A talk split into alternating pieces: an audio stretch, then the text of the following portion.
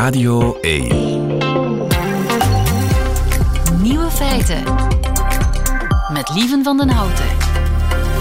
Dag en welkom bij de podcast van Nieuwe Feiten van maandag 26 februari 2024. In het nieuws vandaag dat de aandelenbeurzen het goed doen en dat dat volgens het Nederlandse radionieuws te danken is aan sperma. De index van de 25 grootste bedrijven op de beurs sloot na maanden van stijging vandaag op ruim 831 punten. Met name techbedrijven zitten al tijden in de lift als gevolg van de verwachte mogelijkheden op het gebied van kunstmatige inseminatie. Ja, prachtig toch. De andere nieuwe feiten vandaag. Hoe schoner de lucht, hoe minder zelfmoorden. In Denemarken is het strot, het merkwaardige strottenhoofd van de walvis onderzocht. Christophe de Borsu praat ons bij over het nieuws uit Wallonië en de Palestijnse regering neemt ontslag. Nieuws heet van de naald. De nieuwe feiten van Nico Dijkshoorn die hoort u in zijn middagjournaal. Veel plezier.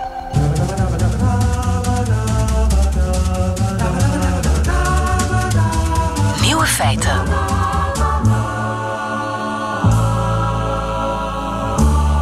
Hoe schoner de lucht, hoe minder zelfmoorden, zo blijkt. Tim Navrot, goedemiddag. Goedemiddag. Je bent uh, milieu-epidemioloog. En ja, hoe schoner de lucht, hoe minder zelfmoorden. Dat moet blijken uit nieuwe Chinese cijfers. Wat zeggen die cijfers? Uh, wel, die studie die, die laat zien dat er um, uh, voor een realistisch contrast in China, moet ik zeggen, want daar is het contrast veel hoger dan bij ons, een, uh, ja, een 25% verhoging is van zelfdoding op dagen met meer fijnstof. Oké. Okay. Um, en op langere termijn? nee, dat kan al heel snel gaan. Dat kan gaan van zeg maar op dagen met meer fijnstof. Hè. Dat varieert van dag tot dag. Um, hoewel dat die luchtverontreiniging ja, die uitstoot is er altijd, maar bij stabiele weersomstandigheden blijft dat hangen. Um, en dan krijg je dus uh, pieken van luchtverontreiniging. Op die dagen uh, zie je die, die verhoging. Dus dat kan vrij, vrij snel gaan. En de luchtverontreiniging is in China de voorbije jaren fel verminderd. Zie je dan ook die zelfmoordcijfers dalen over de jaren heen? Wel, dat, ja, dat hebben die onderzoekers gedaan. Uh, en over die daling, van, over die verbetering van die luchtverontreiniging, die laat zien dat er een, een 10% daling in die zelfmoordcijfers is. Wauw. En is daar ook een verklaring voor waarom luchtvervuiling mensen ja, uit het leven doet stappen? Ja, uh, daar zijn inderdaad uh, verschillen, want dit is niet de enige studie. Ik denk dat dat ook al belangrijk is om te zeggen. Wij zien dat ook in, in België, hebben we dat ook in cijfers kunnen vastleggen. Dat geeft daar geen uh, 25% verhoging, maar wel afhankelijk van welke leeftijdsgroep tussen de 2 en de 17%.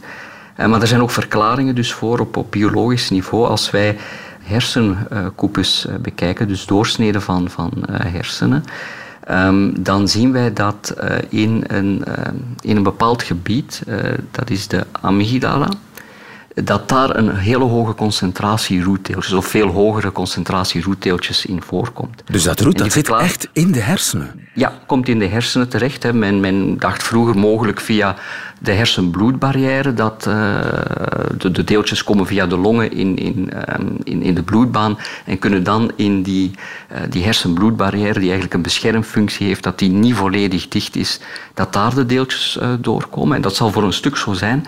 Maar een veel belangrijke route is de geurzenuw. Die, dus die geurzenuw die komt in dat limbisch systeem, dat is die, die regio van die hersenen die eigenlijk ook alles met emotieregulatie heeft te maken, daar komt die geurzenuw in uit. En daar hebben je dus een oh, veel hogere concentratie aan roetdeeltjes.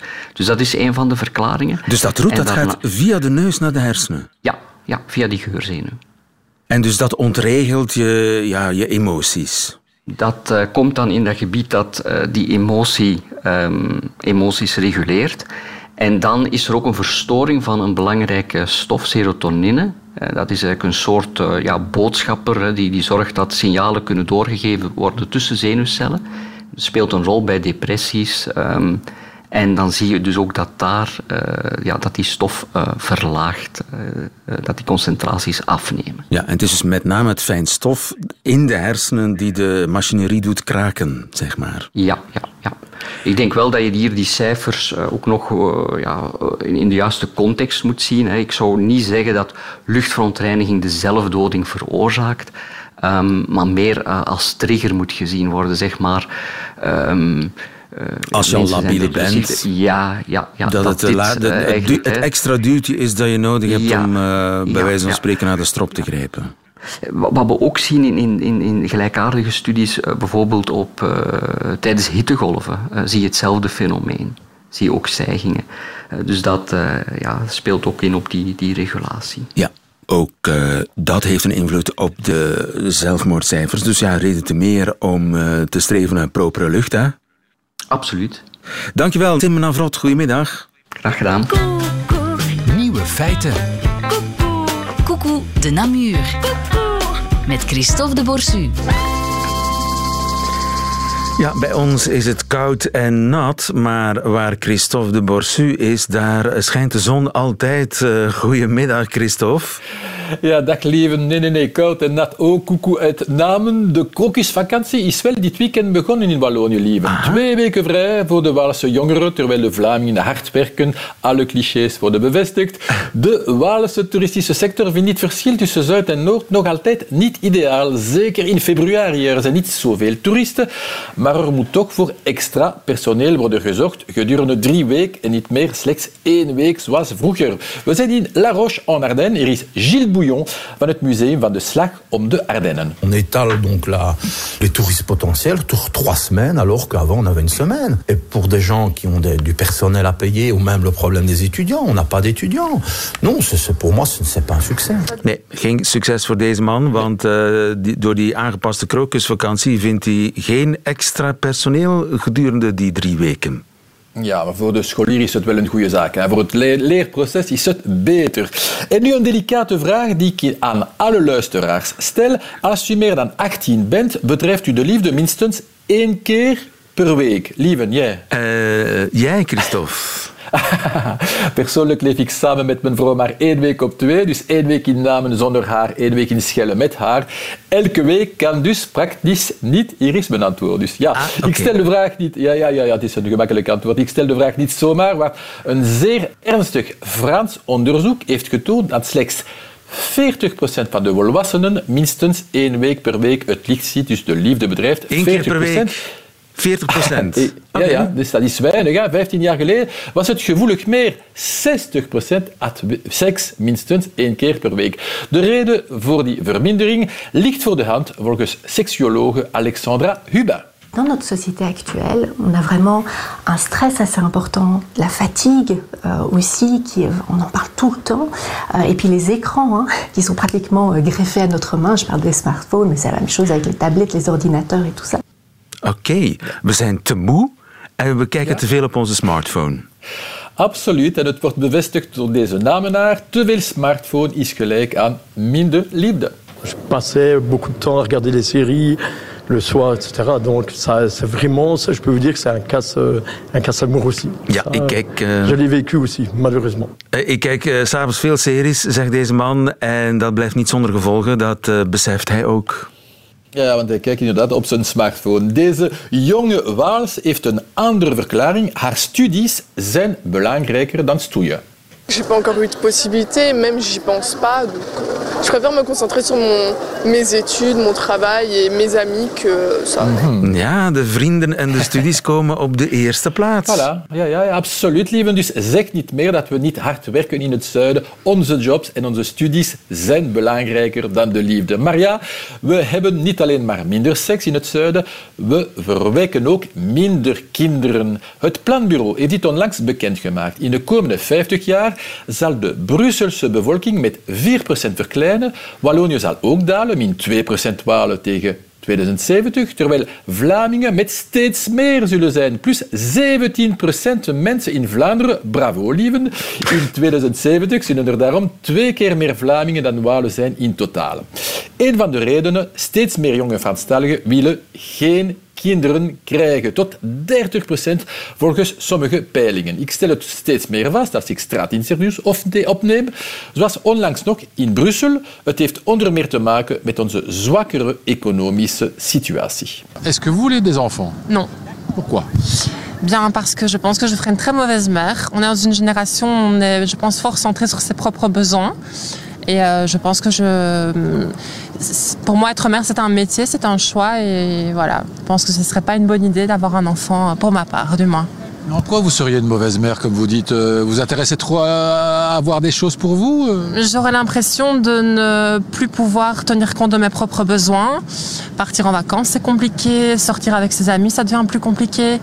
Euh, les relations avec les gens changent. Et voilà. Ja, deze vrouw denkt dat ze geen goede moeder zou zijn. En bovendien zouden kinderen heel wat van haar eigen noden in de weg zitten. Ja, ja.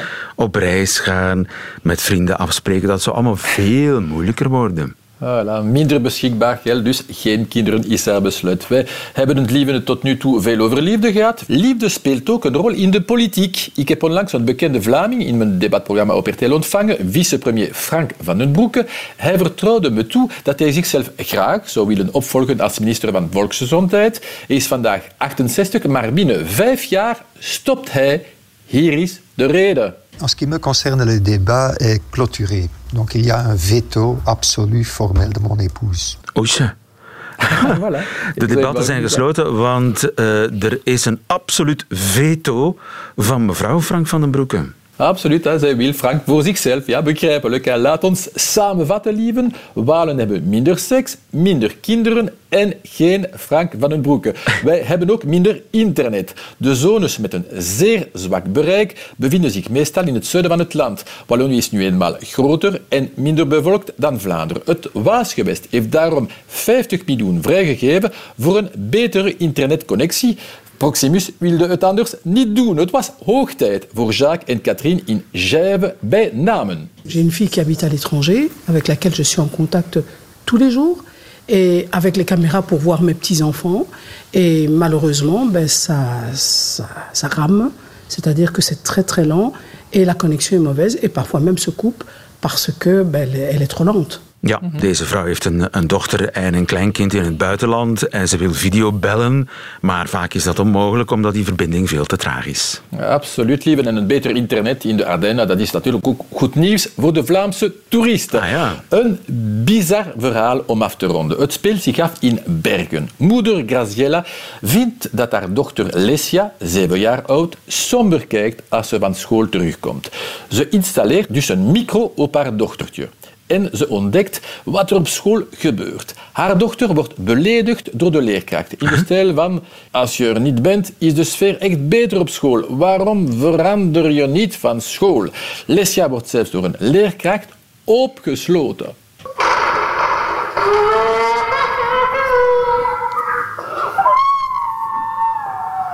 Un moment insoutenable pour la maman de Lesia. Elle reconnaît que sa fille n'est pas toujours facile, mais rien ne justifie cela selon elle. Les dernières paroles qui m'ont euh, qui m'ont été loin, c'est quand elle m'a dit euh, Moi, maman, euh, je vais aller au ciel. Je vais aller retrouver ma nonna au ciel. Et là, c'était plus possible. Je me suis rendu compte de l'enfer. Ja, deze, deze moeder beseft in welke hel haar uh, dochtertje zit toen ze de opname hoorde die ze gemaakt heeft via een microfoontje. Absoluut. op haar dochter. Dat zijn inderdaad bloedstollende geluiden en beelden, wellicht die we niet te zien krijgen, maar het geluid zegt al genoeg. Uh, dat is ook zo, maar laten we het een klein beetje relativeren. De schepen van onderwijs van Bergen keurt uiteraard de opsluiting en de beledigingen af, maar ze begrijpt toch ergens de leerkrachten. Il semblerait que la fille euh, perturbe euh, évidemment le climat de classe, euh, ne souhaite pas travailler, jette ses feuilles. Et donc c'est compliqué pour la titulaire de classe de pouvoir évoluer dans, dans un climat serein et surtout continuer à travailler avec les 17 autres enfants. Oei, het is de schuld. ja, moeilijk verhaal hè, natuurlijk. Ja, de zaak wordt verder onderzocht. En voor alle duidelijkheid, de meeste Waalse kinderen zijn zeer gelukkig op school, lieven. Koeken uit Namen en tot over een paar weken. Tot over een paar weken. Dag Christophe de Porsu uh, van op de Citadel van Namen. Nieuwe feiten. Nieuws van op de westelijke Jordaan-oever, want daar heeft de Palestijnse premier en zijn regering zojuist ontslag genomen. Nasra Habiballah, goedemiddag. Goedemiddag. Nasra, uh, premier Mohamed Stayeh heeft zo pas een ontslag ingediend bij uh, president Abbas van de Palestijnse autoriteit. Waarom? Nou, het idee is om op deze manier ruimte te maken voor hervormingen binnen de Palestijnse autoriteit. Want uiteindelijk is het de wens van zowel de VS als Arabische landen, maar ook van de Palestijnen zelf, uh, dat er een Palestijnse staat komt en dat de Palestijnse autoriteit dan een belangrijke rol speelt uh, in het bestuur daarvan. Maar de voorwaarde is dan wel uh, dat dat een hervormde Palestijnse autoriteit is. Want op dit moment is het vertrouwen van de Palestijnen in de Palestijnse autoriteit laag. Uh, er zijn problemen, dus ja, vandaar de wens om te hervormen. En dit is daarin een eerste stap. Dus je zou kunnen zeggen dat ook de Amerikanen hierop hebben aangedrongen? Zeker, de Amerikanen zijn daar heel duidelijk in geweest. Zij zien echt wel een rol voor de Palestijnse autoriteit in een toekomstige Palestijnse staat, uh, maar niet in deze vorm. Zij zijn er wel duidelijk over geweest dat hervormingen dan wel echt uh, essentieel zijn, een belangrijke voorwaarde. Uh, ik zei het al, er zijn wat problemen. Het vertrouwen vanuit de bevolking is heel erg laag. Er zijn problemen met corruptie. Dus ehm, dat moet wel eerst aangepakt worden voordat ze ook volgens de VS zo ver zijn. Ja, en gaat er nu een nieuwe regering komen? Of moet er eerst een soort van verkiezing komen? Dat is al heel lang niet meer gebeurd, hè, geloof ik, verkiezingen. Dat klopt, die zijn al sinds 2006 niet meer gehouden. Dus de verwachting is dat de eerste stap is het vormen van een technocratische regering, die dan voorlopig de belangrijkste taken uh, zal overnemen, zich ook op een gegeven moment zal richten op de wederopbouw van Gaza. En uiteindelijk dus ja, de voorbereiding op parlementsverkiezingen, die dus al heel erg lang geleden zijn.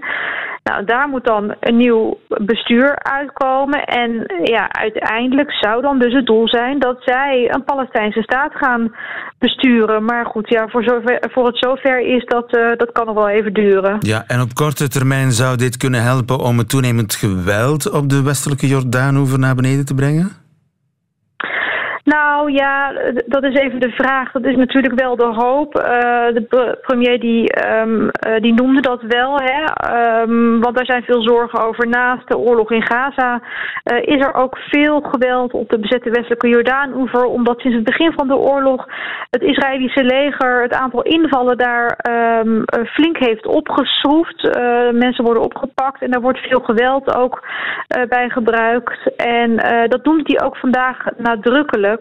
En ja, hij hoopt uh, op deze manier toch ook een eerste stap te zetten. En ook zo'n beetje druk te zetten op de internationale gemeenschap zodat die wil druk zetten op Israël, om een einde te maken aan zowel de oorlog in Gaza als aan het geweld op de bezette westelijke Jordaanoever. Ja, dus het is de bedoeling dat die hervormde Palestijnse regering na de oorlog ook uh, Gaza gaat uh, besturen of meebesturen. Dat zijn allemaal mooie plannen uh, van de Palestijnen van het Westen eventueel. Maar ja, Israël zelf, wat zegt die daarover? Ja, Israël zit daar absoluut niet op te wachten. Uh, die um, hebben dat al meerdere keren herhaald. Uh, kijk, premier Netanyahu kwam van de week met een plan um, van hoe volgens hem Gaza eruit zou moeten zien na de oorlog. maar daarin wordt zeker niet gesproken over een rol voor de Palestijnse autoriteit en al helemaal niet over een Palestijnse staat. Want volgens premier Netanyahu um, en zijn regeringsgenoten is een Palestijnse staat een bedreiging voor de veiligheid van Israël. En dat geluid hoor je niet alleen vanuit de politiek, uh, maar ook de meerderheid van de bevolking denkt er dus zo over. Dus ja, het is inderdaad een wens vanuit de Palestijnen, een wens vanuit een groot deel van de internationale gemeenschap, want die zien dat echt als enige echte langdurige oplossing voor de situatie hier. Uh, maar Israël zit daar absoluut niet op te wachten. Ja, dus uh, het probleem daar is nog lang niet opgelost. Houdt uh, voor ons in de gaten. Nasra Habibala, dankjewel. Goedemiddag.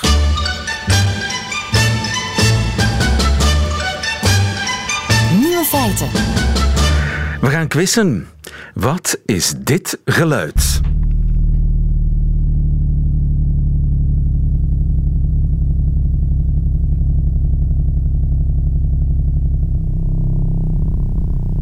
Ja, zijn het de darmgeluiden van een welbepaalde politicus?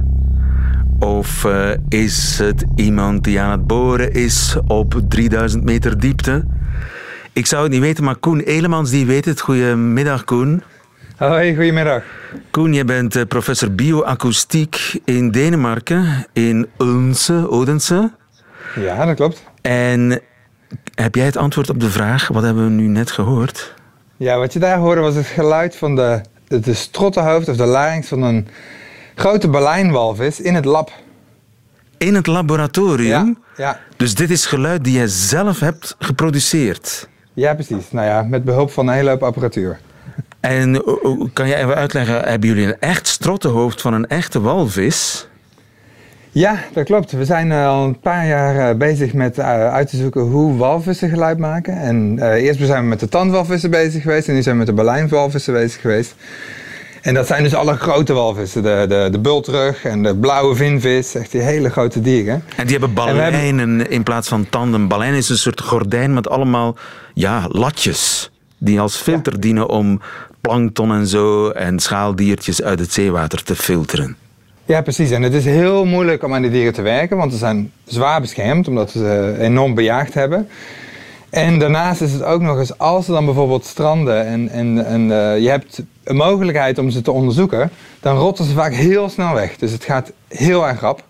En daarom is het heel moeilijk om, die dier, om de fysiologie van die dieren te on- onderzoeken. En heb je dan Nou, zo'n strottenhoofd kunnen oogsten ergens van een walvis die gestrand was? Nou, we hebben het geluk gehad, niet het geluk voor de walvis, maar wel het geluk voor ons, dat we drie dieren hebben weten te, het zijn gestrand. Heel vlak bij ons lab hier in twee gevallen. In hele goede condities, helemaal koud weer. En toen hebben we die helemaal verse larynx uit kunnen halen. En daar kunnen bestuderen hoe de dieren geluid maken. En of ze eigenlijk geluid maakten met de larynx. Ja, nou, dat doen ze dus. Maar zo'n strottenhoofd, hoe groot is dat? Nou, de eerste die we hadden was van een, eh, een, eh, even kijken, een zijwalvis. En die was ongeveer, dat was een, een jong dier van maar 15 meter lang. En, eh, en die, die, dat, eh dat was 15 kilo. Dat is echt ongelooflijk. Jeetje. Ja, dat was heftig. En dan heb je zo'n strottenhoofd, maar hoe ga je dan zoeken de manier waarop daar geluid uitkomt? Ga je daar lucht in pompen? Ja, precies. Dus we hebben eerst, eerst hebben die, la- die, die strottenhoofden ingevroren, zodat we de, de anatomie heel goed konden bestuderen, maar dat het, eh, het, tissue, eh, het, weefsel niet verder minder werd. En toen hebben we een hele grote opstelling gebouwd, waar we er inderdaad lucht doorheen konden blazen en eh, tegelijkertijd allerlei dingen heel nauwkeurig konden meten, zoals de, de luchtdruk en de luchtflow, het, de vloeistofstroming, maar ook vibraties. Dus hoe, wat, wat trilt er eigenlijk en hoe trilt het? En daar hebben we allerlei eh, hoge snelheidscamera's bij gehad en dat soort dingen. Dus in het lab hebben we dat heel nauwkeurig kunnen bestuderen.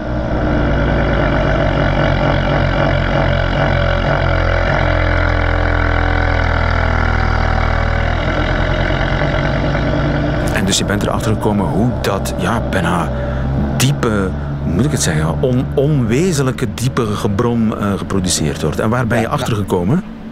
Nou, we zijn erachter gekomen dat ten eerste dat de, de larynx dus geluid kan maken. En ik moest heel erg lachen om je introductie.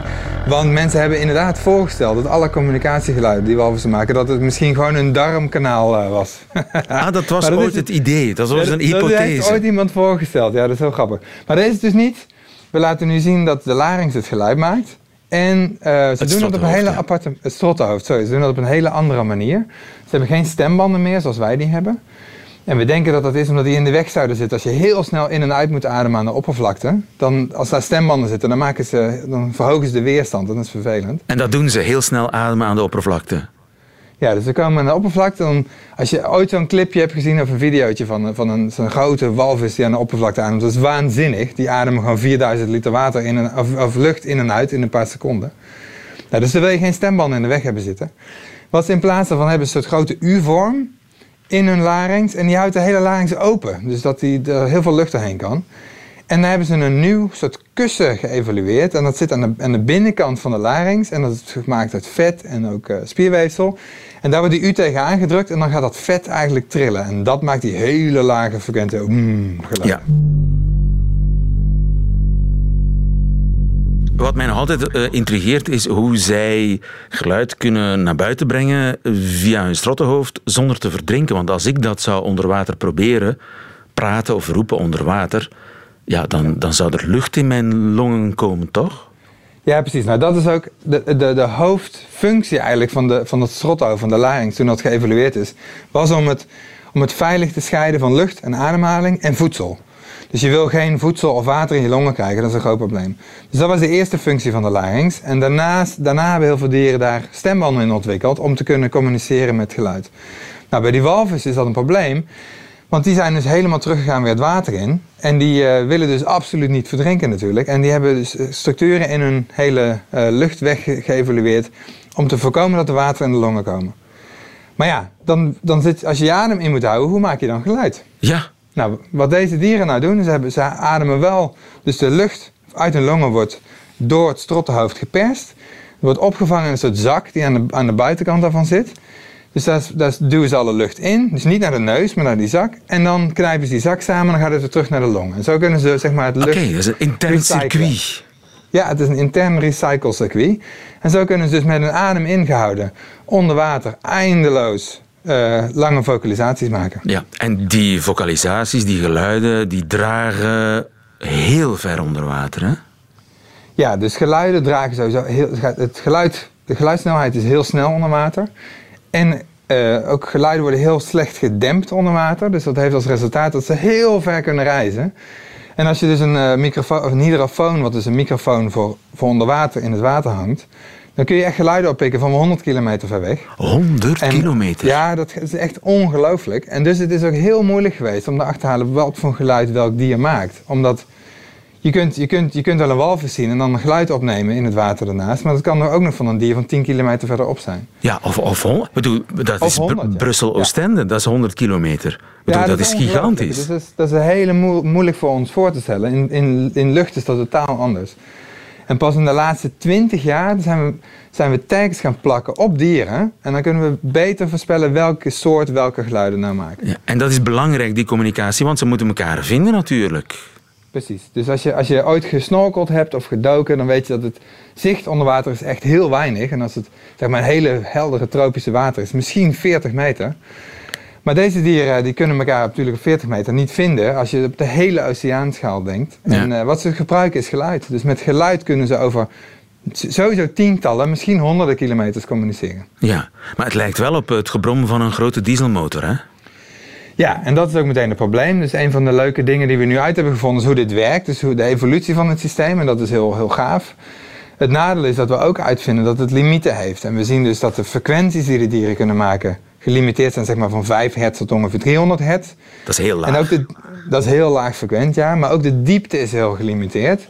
Dus ze kunnen vanaf de oppervlakte tot ongeveer 100 meter diep geluiden maken. Nou, dat lijkt voor ons heel diep. Maar als je de hele waterkolom in de oceaan bereikt, is het echt de oppervlakte. En in dat gebied, zeg maar, die frequentiebereik en dat, die diepte, dat is ook precies waar wij, mensen, onze meeste geluiden maken. En voornamelijk scheepgeluiden, die zitten daar heel dominant in. Dus ja, dat is een groot probleem. Ja, dus het probleem is, en dat, wat, dat we nu, nu laten zien, dat er een limiet is. En die dieren kunnen dus niet zeg maar zeggen van, ik ga vandaag een toontje hoger zingen. Dat kunnen ze gewoon niet. En het limiet is dat, of de, het pro- de consequentie is dat die dieren elkaar over minder lange afstand kunnen horen. Dus je moet het vergelijken als wij nu naast de snelweg zouden staan. Dan kun je elkaar prima verstaan als je heel dicht bij elkaar staat. Maar als je een paar stappen achteruit zet, wordt het al minder. Ja. Terwijl dat op een hele kalme plek kun je elkaar misschien over een hele vallei wel verstaan. Nou, dat is precies hetzelfde probleem hier. Dus die, door onze eh, herrie zeg maar, onder water kunnen die dieren elkaar over vele kortere afstanden pas verstaan. Dus die moeten nog alsmaar harder brullen. Ja, en daar zitten ook limieten aan. Dus de dieren kunnen niet, de, die kunnen niet veel harder brullen dan, zeg maar, dat is ook een fysiologische limiet aan. Dus eh, de schepen reduceren zeg maar, de communicatieafstand. En die communicatie is echt cruciaal, want dat is de enige manier waarop die dieren elkaar kunnen vinden. Om, te paren. Ja, tuurlijk. Of om te, of ook migratie doen ze samen vaak. En daar hebben ze geluid voor nodig. Ja, want ze migreren eh, tussen- van, van ja, ze, over honderden kilometers, duizenden kilometers migreren ze. Ja, ja, dus heel veel soorten migreren bijvoorbeeld van de polen. En dan gaan ze naar de tropen om jongen te geven. En dat zijn enorme afstanden. Ja. Ik heb nog één vraag, Koen. Want walvisgeluiden, dat associeer ik meestal hiermee. Is dat ook dat speciale strottenhoofd die dat maakt? Jazeker, dus we hebben dus alle balijnwalvissen maken van die hele lage bromgeluiden. En er zijn er een paar soorten, zoals de, de, heet het, de bultrug, maar ook de noordkaper heet die geloof ik. En, en die walvissen maken ook hele hoge frequenties. Naast die hele lage? En naast die hele lage frequenties. En dat is een soort zang. Dus die gebruiken, net zoals vogelzang eigenlijk, eh, wordt dat gebruikt door de mannetjes vaak om de vrouwtjes aan te trekken. Maar het wordt ook gebruikt door de vrouwtjes als communicatie met een jongen. Of met een jong. Ze hebben vaak maar één jong. Maar is dat ook dat En- hele speciale grote strottenhoofd die daarvoor eh, dient? Ja, en da- daar hebben we gevonden, dat het was een grote verrassing, is dat die dieren hebben weer een soort stembanden ontwikkeld die ze tegen elkaar aan kunnen drukken. En we denken dat ze met die stembanden die hele hoge frequenties maken. Dus ze kunnen met, met dat kussen hele lage frequenties maken en met de stembanden, die ze, het zijn geen echte stembanden, maar het zijn weefsels die erop lijken. En daarmee maken ze waarschijnlijk de hoge frequenties. Ja. Maar dat moeten we nog uitzoeken. Het zit nog vol geheimen, dat strottenhoofd van eh, de walvis. Maar die geheimen worden stap voor stap eh, onthuld in Odense, Denemarken. Onder leiding van Koen. Dankjewel, eh Koen Elemans, voor dit gesprek. En nog, nog veel succes met uw werk. Dank u wel, tot ziens. Dag. Nieuwe feiten. Radio 1. En dat waren ze, de nieuwe feiten van vandaag, 26 februari 2024. Alleen nog die van Nico Dijkshoorn, die krijgt u nu in het middagjournaal. Nieuwe feiten. Middagjournaal.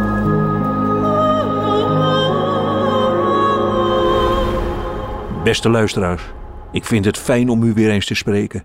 Ik heb van alles meegemaakt en dat wil ik allemaal heel graag met u delen. Maar eerst moeten wij een afspraak maken. Ik heb de zaak EZIT vanuit Nederland een beetje gevolgd. En voor wie geen idee heeft waar ik het over heb.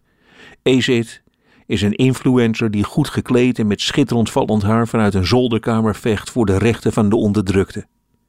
Hij is veroordeeld tot het betalen van een boete van 20.000 euro. En na een crowdfundingactie is er tot nu toe meer dan 120.000 euro opgehaald. Over wie er gelijk heeft in deze kwestie wil ik mij niet uitlaten. Misschien is hij inderdaad de best geklede Robin Hood ooit. Eindelijk eens een weldoener zonder een maillot aan die zo strak om het kruis zit dat je op honderden meters afstand ziet of hij links of rechtsdragend is. De uitspraak van de rechter heeft mij aan het denken gezet, luisteraars. Al jaren en jaren spreek ik hier een middagjournaal in en nu vraag ik mij opeens af: zouden mijn luisteraars er ook voor mij zijn als ik onverhoopt iemand of iets beledig en een schadevergoeding moet betalen? Om het nog iets duidelijker te stellen, als ik hier nou morgen zeg dat de Peking eend gewoon een Belgische eend is en ik krijg daarna heel China over mij heen, bent u er dan voor mij?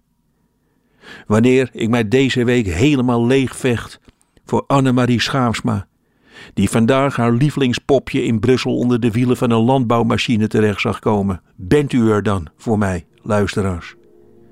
Als ik, na aanstaande donderdag, de dag waarop ik hier altijd de reputatie van Vlaamse vogels helemaal kapot maak, als ik dan word aangeklaagd door de vereniging Vlaamse Gaaien, staat u dan voor mij klaar, zoals ik altijd klaar sta voor u? Wacht u mij dan buiten op en steunt u mij, als een rechter mij verbiedt om op Radio 1 ooit nog één lelijk woord over de schele extra te zeggen. Luisteraars, ik twijfel daar niet aan, maar ik zou het toch graag zeker weten. Als u mij steunt, knik dan nu ja. En ik zal dat voelen. Tot morgen, uw nederige dienaar Nico Dijkshoorn.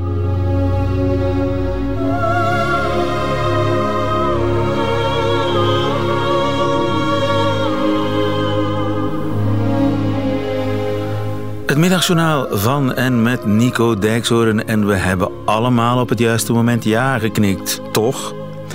Einde van deze podcast hoort u liever de volledige nieuwe feiten. Dat wil zeggen met de muziek erbij. Dat kan natuurlijk elke werkdag tussen 12 en 1 live op Radio 1 of uitgesteld in de app van VRT Max. Tot een volgende keer.